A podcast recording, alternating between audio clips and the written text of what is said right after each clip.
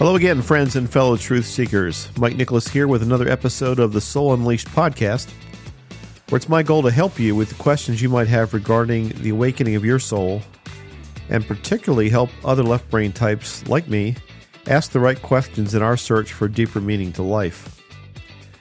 Ultimately, my hope is to help you unleash your soul from limiting beliefs and smothering paradigms. Let's get started with today's episode I want to talk today about working with spiritual mediums and to offer four suggestions for working with a spiritual medium. And this stems from my experience over the past uh, two, almost three years working with mediums. And as I've mentioned before, I would have thought this was complete silliness. I never believed in mediums. I thought it was something that belonged on Jerry Springer show or whatever. But I've come to not only respect, but look forward to and enjoy the sessions that I have with mediums. And so I thought I'd share some things in case you're th- considering doing this yourself.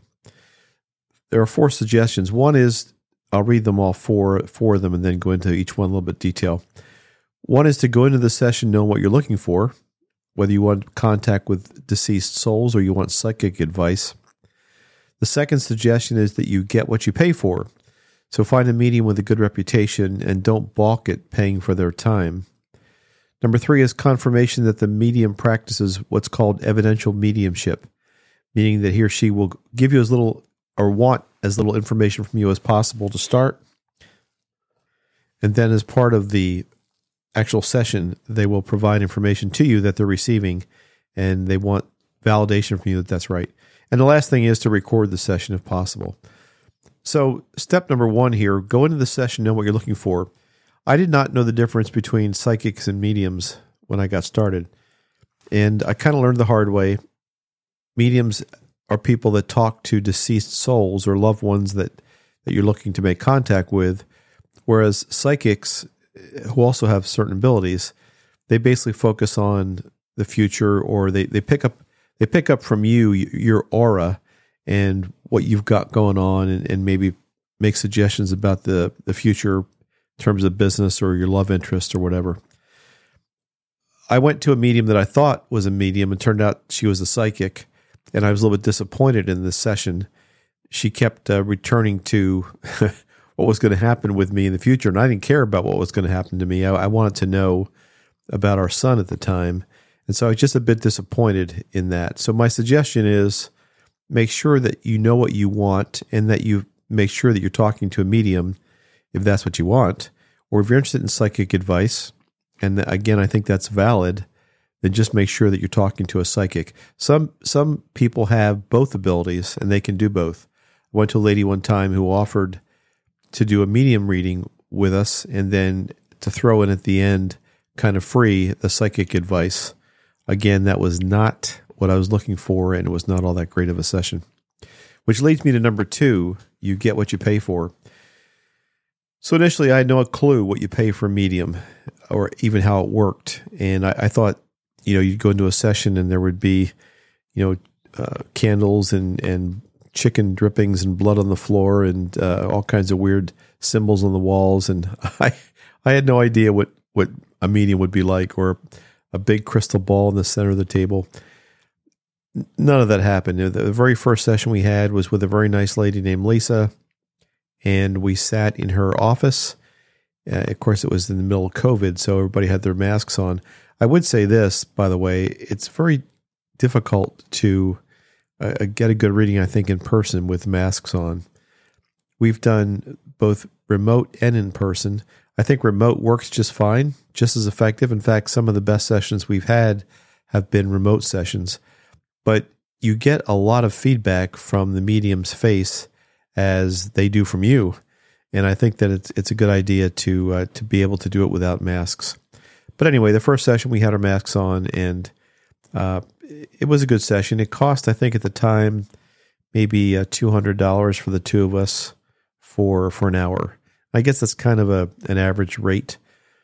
Uh, I would say, in terms of getting what you pay for, that we also tried to go kind of budget a little bit later and there was a lady that offered a session for uh, about a hundred dollars, hundred twenty-five, I think, for the two of us, same amount of time, and that really was not as effective as I as I thought it could be. That was also in person, And th- then there was one time where I decided to shoot for the stars, and I went to a, basically a medium who bills herself as a medium to the stars in Hollywood, and she was very expensive. And an individual session is about thirteen to fifteen hundred dollars uh, an hour just for one person.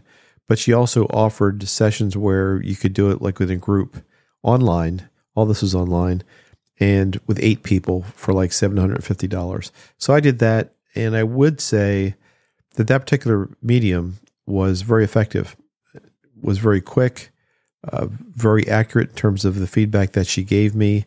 And I was impressed. So I, I did think that I got what I paid for in that sense, which leads me to uh, the evidential mediumship thing. Number three, confirm that the medium uses evidential mediumship.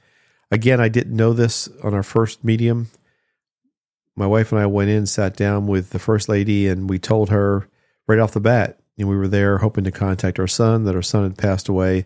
And she she started right away saying, Don't tell me, don't tell me, I don't want to know all this. And later found out that most reputable mediums will, will tell you that. They don't want to know anything up front. They may want to know your name, uh, but that's all they want to know. And then they, they will bring forward people that come forward and offer to you evidence that the person you're you're talking to is there uh, or really there. I would also say that the, the person doesn't always come through that you expect. Obviously, we wanted our son to come through when we first started doing this because he had passed. They also recommend you wait a little bit of time before you do that. So if you lose a loved one, you don't go the next week and try to contact. It's usually, you know, maybe maybe two months or so afterwards that you want to wait.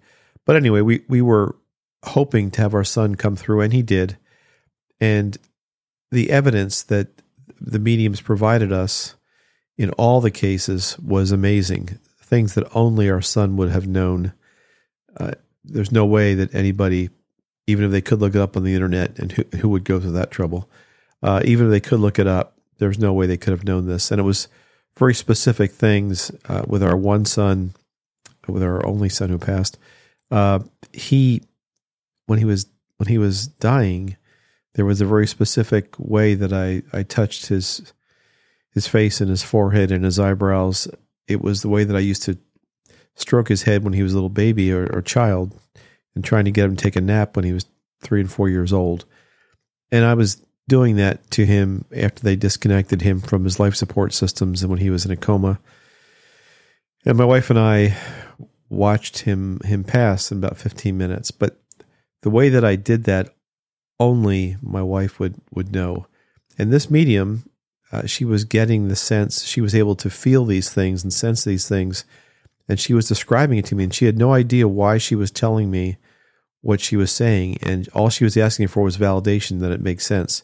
And she said, "I don't, I don't know why I'm feeling this, but this is what I'm feeling," and it, it was our son basically expressing through her those feelings, and it, it I was in tears basically. So confirm that the medium practices evidential mediumship. You give as little information as possible, and they will they will then provide to you what, what comes through. It's not always the person you expect. It's not always the person you want, and they'll tell you that too. Uh, but that's what happens. And the last thing, just in terms of advice, is try and record the session if that if that's possible. The first lady we saw that she did not want a recording of it. We were able to take notes honestly, taking notes at the same time is pretty distracting. I don't like that. Uh, you know, you want to focus completely on the sensation and as far as what you're seeing and feeling and sensing, and trying to take notes at the same time was for me uh, a, a challenge. But all the other mediums we did, they provided us a, either a tape uh, recorded session, meaning an MP3 file, or a WAV file or even an MP4 video if it was done via a Zoom or Skype. And that was super useful. And although it's probably obvious to you, I'll, I'll state it anyway. It's useful because you can't remember everything that goes on in the session. And a lot of stuff just goes over your head. And also, there's going to be things that come up in the session that will not make sense to you. So, we were in one session and she was talking to me about somebody um, and describing characteristics of a, a, specific person, and I didn't get it. I didn't know what she was talking about. And generally, good mediums will say, "Okay, great, we'll just shelve that. We'll come back to it if necessary. If you remember, if you don't, you know, we'll just we'll just keep going. They won't dwell on it. But when you go back and listen to it later, there's a good chance, as there was in my case, that, I, that it made sense to me who that person was or why uh, our son or my father, whatever, whoever the relative is in, in spirit, why they were bringing that up. So that was pretty cool. So definitely, if you can, record it. So those are the four things uh, in terms of just suggestions and guidance on working with the medium. One, go into the session knowing what you're looking for or what you're planning on doing, medium or psychic. Two, you get what you pay for. Three, confirm that the medium practices evidential mediumship.